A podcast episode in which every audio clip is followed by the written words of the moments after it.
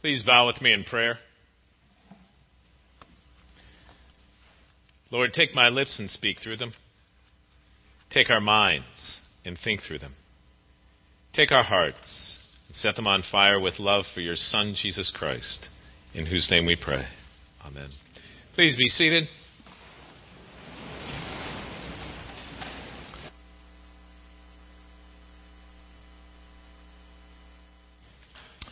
Well, the last few weeks we've been talking about the church and who is the church or what is the church. And actually, if you go back to the Old Testament, the Old Testament talks about Israel or the people of God, whereas the New Testament oftentimes talks about disciples as being those in the church. Or even when Paul wrote his letter to the various churches that he wrote to, saints. Now, you might be looking around at some of the people in this church saying, I don't know about saints around here. But really, what Paul is saying when he writes to the various churches is to the saints of God, which tells us something about how our lives are meant to be. That we are meant to be different. We are meant to stand out, set apart, which is what the word holy means.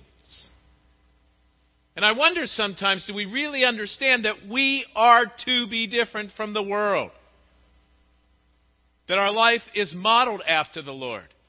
That when we're filled with the Holy Spirit, we're also transformed by the Holy Spirit. It isn't just about head knowledge, it's about our hearts receiving the gospel and the Holy Spirit working in us so much so that we are transformed.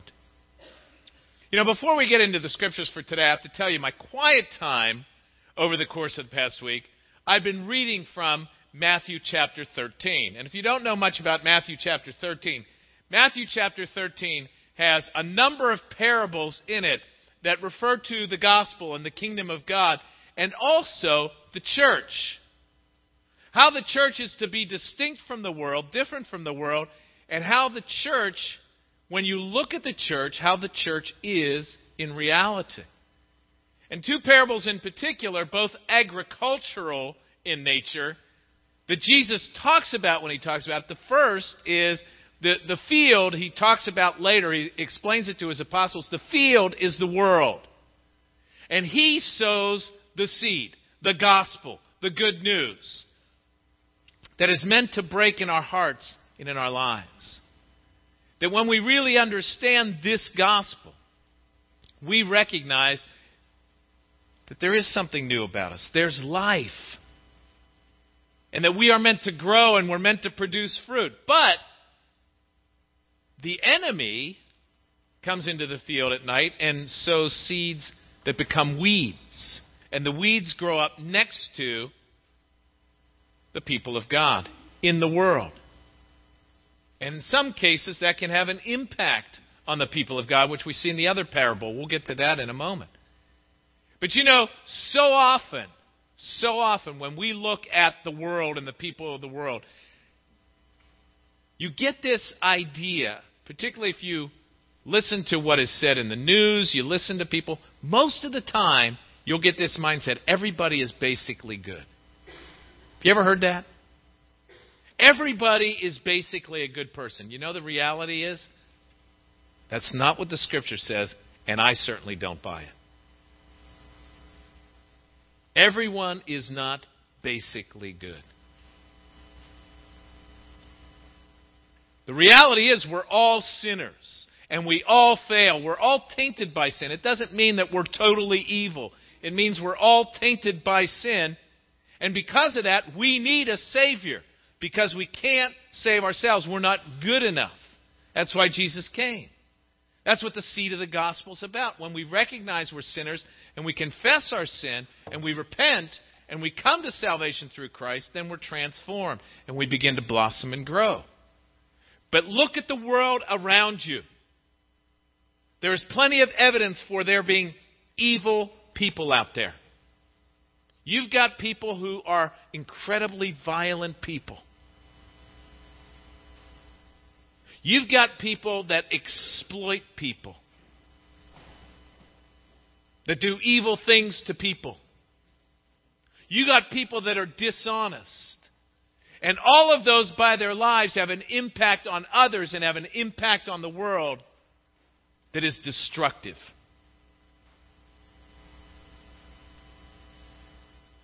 Jesus calls them the sons of the devil. That is to say, that their hearts are not given over to the Lord, they're given over to evil.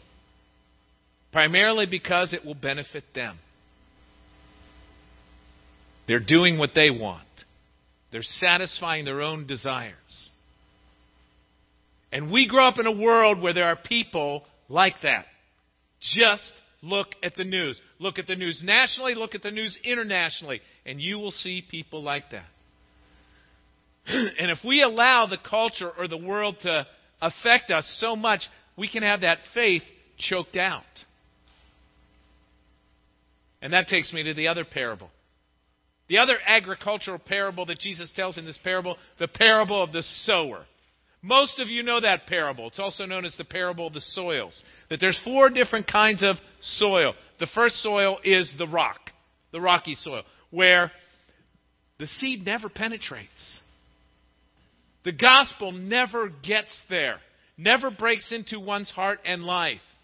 You can even be, by the way, in the church and be that person.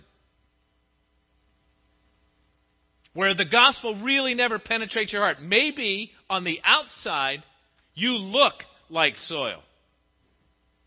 Because you're going to church, because you live a moral life for the most part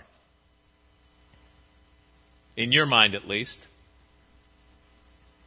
But you've never really had the gospel penetrate your heart and transform your mind and your life.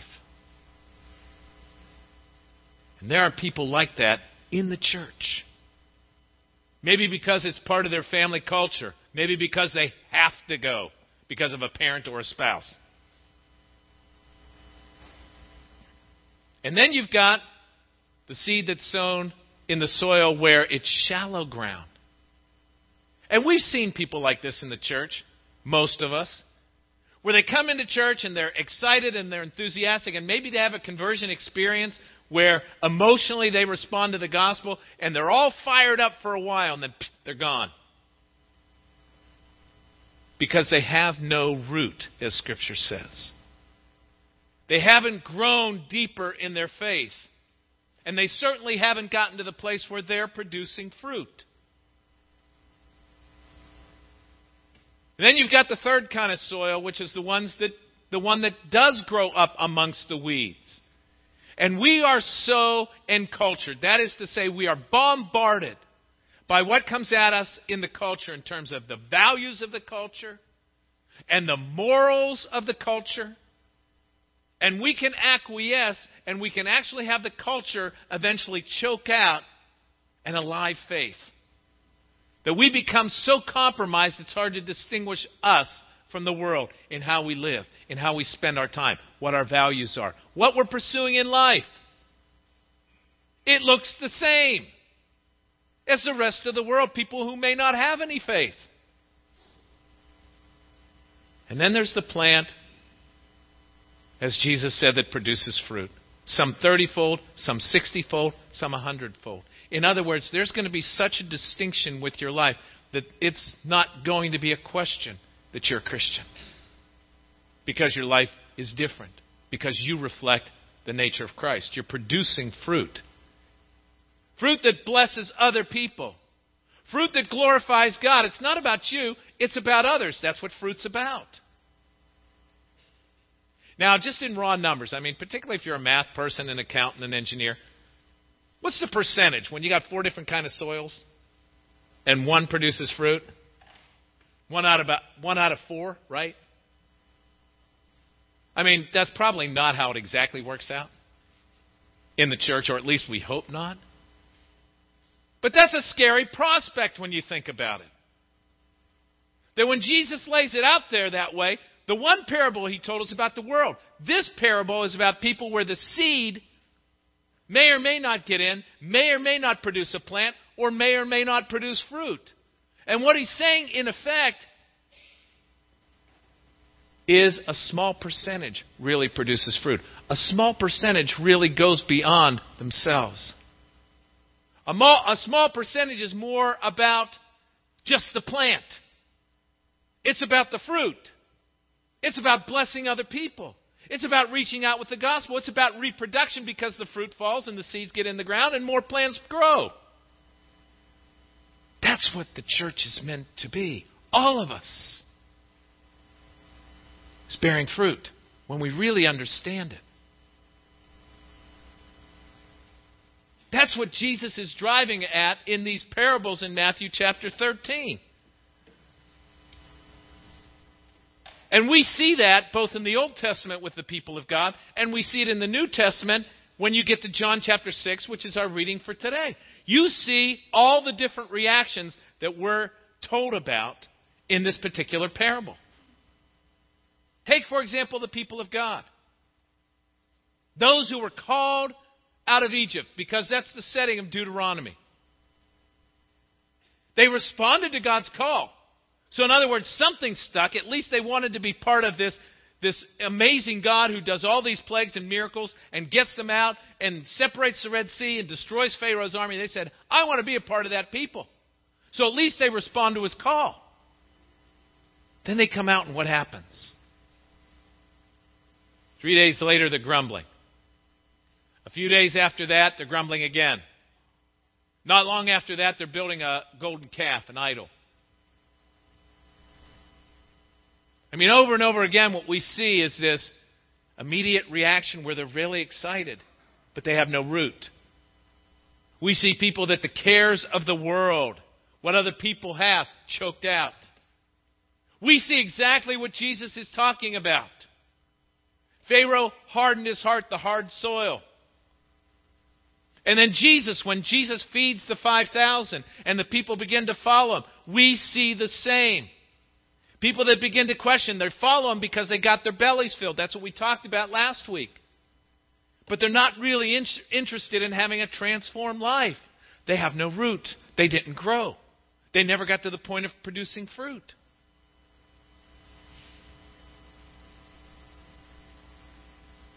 What are the people of God meant to be about? When we talk about ourselves being the people of God. Well, see, God tries to show that first in the Old Testament with the people of Israel. He calls them out. He eventually begins to provide for their needs. And then eventually brings them to Mount Sinai where God gives them the Ten Commandments. And what he's basically saying, in effect, is if you're going to respond to my call, if you're going to follow me, it means you need to trust me for your provision. And oh, by the way, here's some guidelines for you to live by. This points to what it means to love the Lord your God with all your heart, soul, mind, and strength, and love your neighbor as yourself. And these are just some hooks for you to hang that on. Now, when we get to the book of Deuteronomy, the last book of Moses, the first five are called the book of Moses. It's laid out like a covenant document. It is a relational document. You need to understand this is not about law. It's not about being moral. It's not about being legalistic. It's about a relationship. But the relationship has direction to it, guidelines to it. That's what God is saying. I know what love is because I am love. And I want to show you what love looks like. So, Deuteronomy chapter 5, as this covenant document is unfolding, Moses reiterates here's the Ten Commandments, just to remind you about what it's about.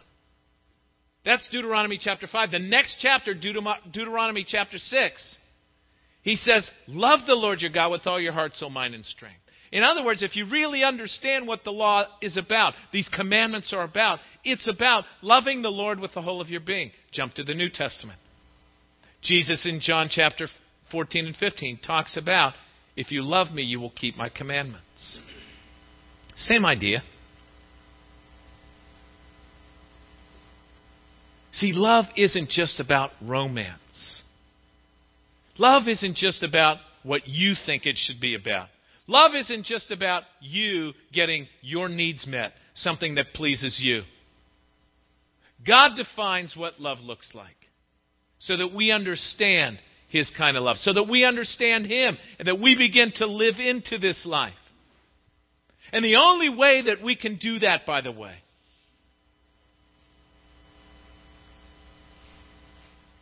and Moses says it twice, is with humility. It is the only way that we can begin to understand and live this life, is with humility. That we empty ourselves and we're so filled with Him. You know, I don't know how many of you saw this this morning. I don't know how many of you get up and read the paper on Sunday morning, if you get up and read the paper at all. But the best place you can find wisdom, at least in the Island Packet, is in the comics. And sorry. And the first little uh, the first little scene in the comic Shoe, you know, the, with the birds. Mr. Shoemaker, what would you say is your best attribute? This person asks Shoe. He responds, besides being smart, witty, charming, and handsome, next frame, humility.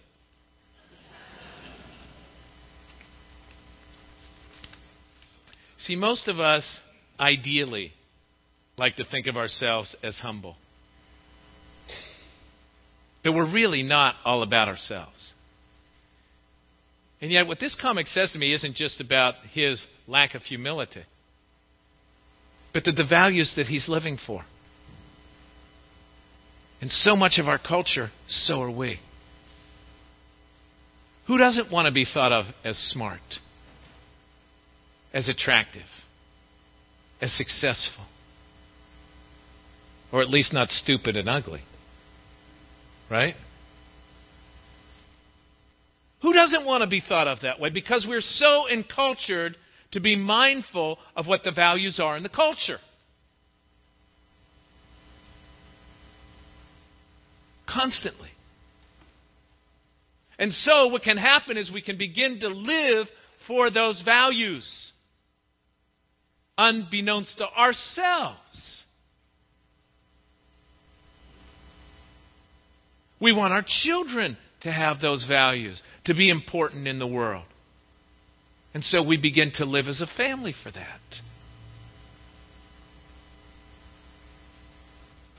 And we can lose sight of the fact that the way to begin as a Christian, the way to grow as a Christian, is by emptying ourselves. Humility. In fact, the word humility, I've said this before, but the word humility, the root word is humus. Humus is soil. It's dirt. And not only is humus soil, but it's dirt that is composed of, if you will, decaying vegetables and plants and animals. Now, just to plant the seed about that is our flesh is to die. When we understand who we are in Christ, our flesh is to die. That we die to sin and we die to self. That we empty ourselves so the seed of the gospel can be planted. And then we're filled with the Holy Spirit and transformed. That's what Moses is saying. That's what Jesus is saying. And the way Moses says it in this particular section of Scripture, look at Deuteronomy chapter 8, verses 1 and 2 just for a moment. This entire commandment that I command you today, you must diligent, diligently observe, so that you may live and increase. Isn't that interesting? Diligently observe. That this is to, meant to be a focus for your life. You're meant to live it out. The entire commandment. Do you even know it? God's Word. Because that's what he's saying.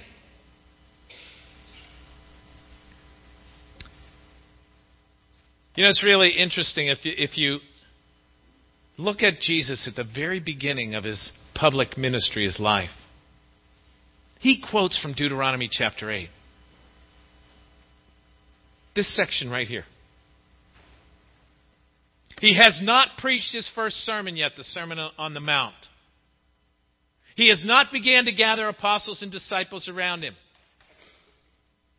He's not performed any miracles. But rather, the first thing he did after he was baptized was he went into the wilderness for 40 days and 40 nights. And when he came out, he was vulnerable. He was exhausted. And Satan comes to him and says, Hey, take care of your body. Take care of your needs. Turn this stone into bread. And Jesus responds by saying, Man does not live by bread alone, but by every word that proceeds from the mouth of God. The very verse you find in this section of Scripture. In other words, right from the very beginning of his ministry, Jesus is basically saying, My flesh, my body might have needs right now. But I'm not going to compromise who I am or why I'm here. I'm not going to fall to your temptation because the most important thing is the Word of God. And living according to His call on my life. Do we understand that? So much of our lives we are preoccupied with meeting our needs in this world, at least surviving, if not thriving, in this world. How much are we really preoccupied with the Word of God? How much do we really give it the focus of our lives? Paul writes in Philippians chapter 2 Let this same mind be in you that was in Christ Jesus, who, though he was in the form of God, did not count equality with God something to be exploited, but emptied himself, taking the form of a slave, being born of human likeness, and being found in human form, he humbled himself and became obedient to the point of death, even death on a cross. In other words, emptied himself. Moses. Back to the reading in Deuteronomy. Moses. You know how Moses was raised, right? Everybody? He was raised in the school of Pharaoh. Who was Pharaoh? Pharaoh was the most powerful man of his time. But he was also considered as if a god. So Moses is being raised in this environment where he's made to think you are not only really important, but you're your own God. And subconsciously, we can all live that way. That we're really important people. All of us. And not only that, we're the God of our own lives. Sounds like Adam and Eve, doesn't it? So, what does Moses do when he finally gets to go out and about? He kills someone. What was he thinking? If you're the God of your own life, you can do what you want, right? If you're the most powerful man around, you can do what you want, right? Doesn't work that way. There are consequences. Moses, over time, learned humility. When he talks in Deuteronomy chapter 8 about humility, it's from his experience. Because he did not start off a humble man. It doesn't come natural to most of us. It's something that we have to learn, something that the Lord has to help us with, so that we can be emptied, so that we can be filled. So that we're willing to follow the Word of God. That we're willing to look to Him instead of ourselves for how we're to live this life. Let me read to you from Numbers chapter 12. Moses was very humble more so than anyone else on the face of the earth. He learned humility. And then chapter 12 goes on to say in verse 6 And he said, Hear my words. When there are prophets among you, I, the Lord, make myself known to them in visions. I speak to them in dreams. Not so with my servant Moses. He's entrusted with all my house. With him I speak face to face, clearly, not in riddles. And he beholds the form of the Lord. How do we come to know the Lord face to face? How are we so filled with His Spirit that we radiate with His presence? How do we begin to live the life that He calls us to? Because Moses was the meekest man on the face of the earth. That's why.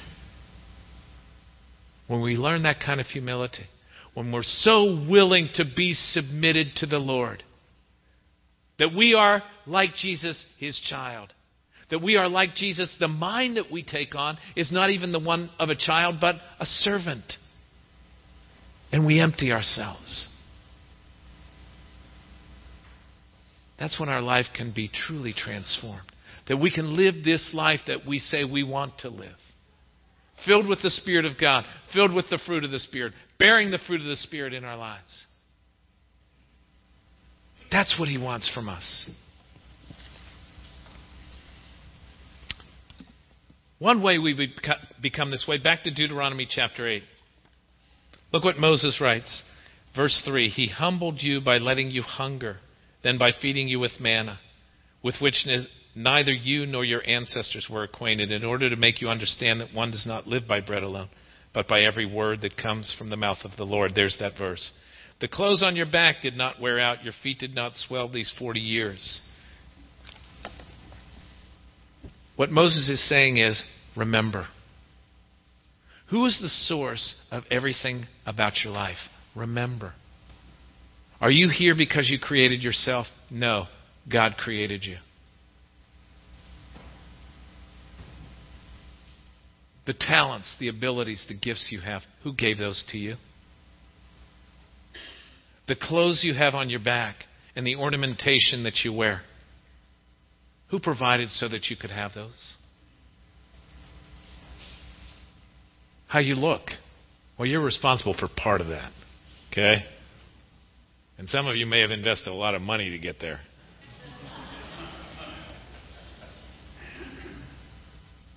But God made you the way you are. Everything about us, when we remember our source,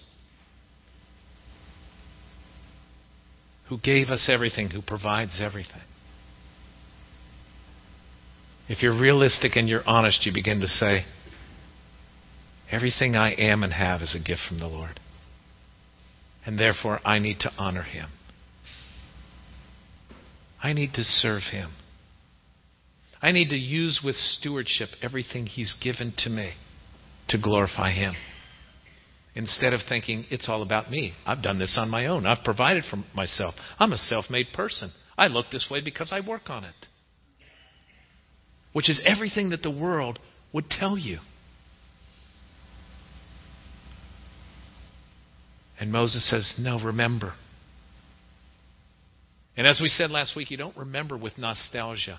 Oh, back then it was better. That's what the Israelites did in the wilderness. They thought back in Egypt, when they were in bondage, it was better. So we go back to the world's ways. Or you never grow out of that position. You never grow beyond. Instead of saying, God has given me all that I have and all that I am. I need to grow. I need to be a good steward, and I need to produce fruit. That's what he's saying to us. Look at verses 5 and 6. Know then in your heart that as a parent disciplines a child, so the Lord God disciplines you. Therefore, keep the commandments of the Lord your God by walking in his ways and by fearing him. The idea is the same in the Old Testament and the New Testament. The word discipline, the word disciple. It means we follow him. It means that he disciplines us. It means that he gives us the discipline in order to be able to follow him when we ask. But this life is meant to be a disciplined life. And it's so easy to fall into something else. God's bread, his provision, is not just for this world. When we really understand His provision, it's to nourish us, it's to transform us. You know, we're about to experience in just a few minutes sharing communion together.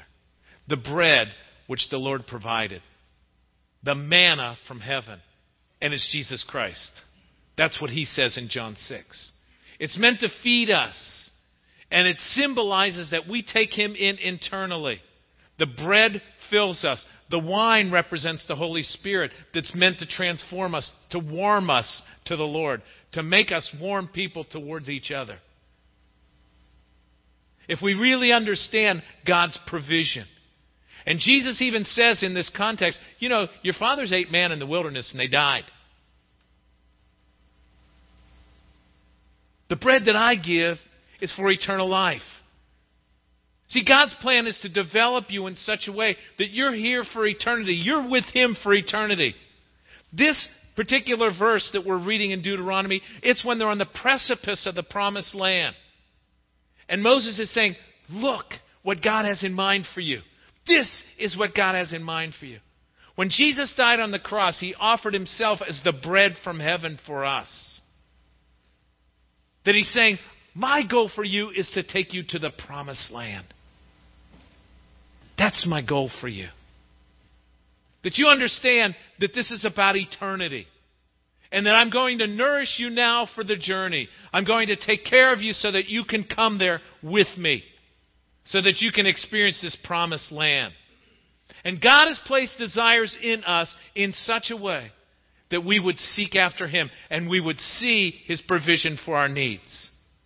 It's when those desires are corrupted by the world or by our own flesh or by Satan himself.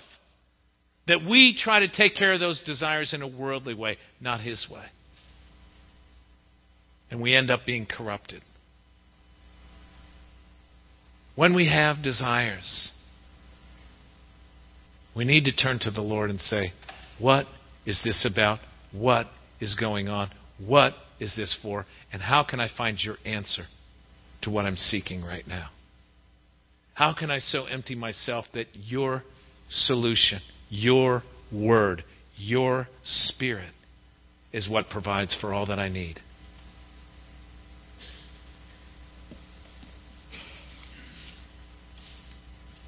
You know, when you hear words like this, is the Holy Spirit just trying to draw you and say, Follow me? Respond to my call. Live into my word. And will you walk away with a renewed sense of commitment? Or will you be that plant that really has no root and never produces fruit? Will you be that plant that allows the weeds the world to choke you in your faith. So often, we're willing to say, Yes, Lord, but up to a point. Right? Yes, Lord, I'll do your will. Yes, Lord, I'll follow your commandments. Yes, Lord, I'll do it your way. But up to a point. Right? I don't really want to, like, go overboard with this stuff. I mean, I don't want to look too Christian. I mean, some people love to say holy, holy. I don't want to look too holy, holy. So we're willing to take the step up to a point. But we really don't want to totally empty ourselves. You know, we want to kind of be like the other plants. And when we have fruit, we look weird. We look different than the other plants. See, but God's design and desire for us is that we are the plants that produce fruit. We are the ones that take serious His call in our lives. If you love me, you will keep my commandments. You know, case in point, I've, i know I've referred to this several times through the years, but I take the magazine, The Economist. I don't know how many of you see, have seen or read The Economist. The Economist is filled with articles, and a lot of them are actually good articles that have to deal with what's going on in the world and what's going on in our own country and what's going on duh, with the economy and what's going on in different um, uh, businesses.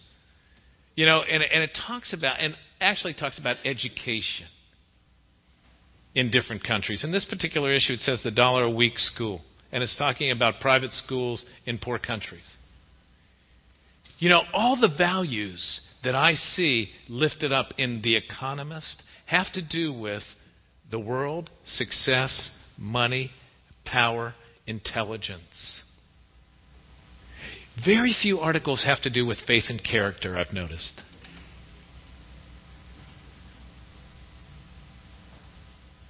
See what can begin to happen happen in our lives, we can begin to think that this is what it's about. Instead of saying, it is my faith, it is my character, it is the fruit I bear, because the Lord lives in me, that is most important. And Satan is vying for your soul. And there are weeds all around you. And your own nature, your own flesh would pull you away from the Lord and cause you to not bear fruit. Remember, that's what He's about. He is about you bearing fruit with your life. The fruit of the Spirit, the fruit of other believers the fruit of a transformed life and character. He is about fruit for you. I want to close by reading two verses that Jesus says in John chapter 6. The first is verse 41. Actually, this is the Jews speaking. Then the Jews began to complain about him because he said, I'm the bread that came down from heaven.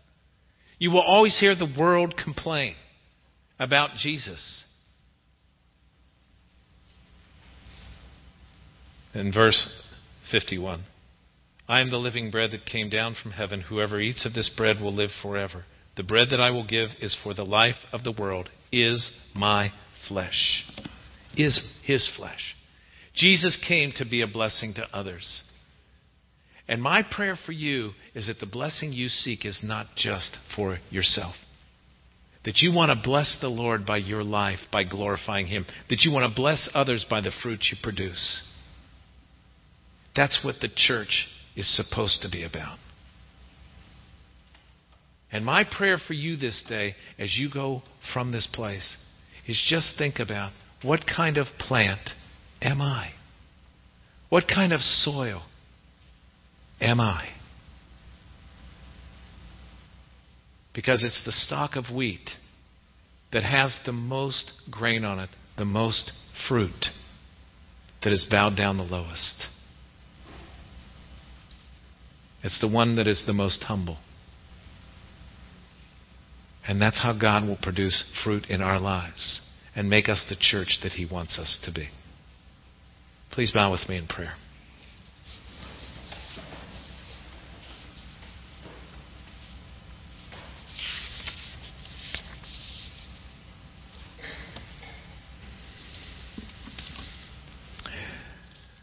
Lord God, success the promised land in this world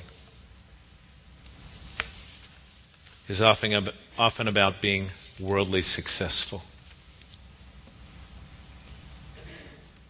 about living according to the values of this world, which oftentimes are self serving.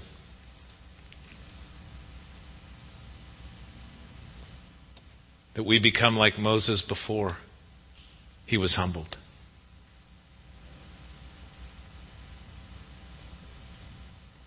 That we begin to think of ourselves as above your commandments. We begin to think of ourselves even as God, and we serve ourselves. Lord, help us by the power of your Spirit to become like Moses over time. That we would become so meek that we know you face to face that we would become so meek, that we would glow because of the power of your Spirit in our lives. And Lord, as we come soon to partake of Holy Communion, that you would remind us that Jesus came to give his life. To give his life so that we might have life to empty his life so that we might be full. To rise again and return to you so that we might be filled with the Spirit and transformed by your grace. Lord, help us to be such a church. Help us to produce fruit that we might glorify you and bless others. And we ask this in Jesus' name.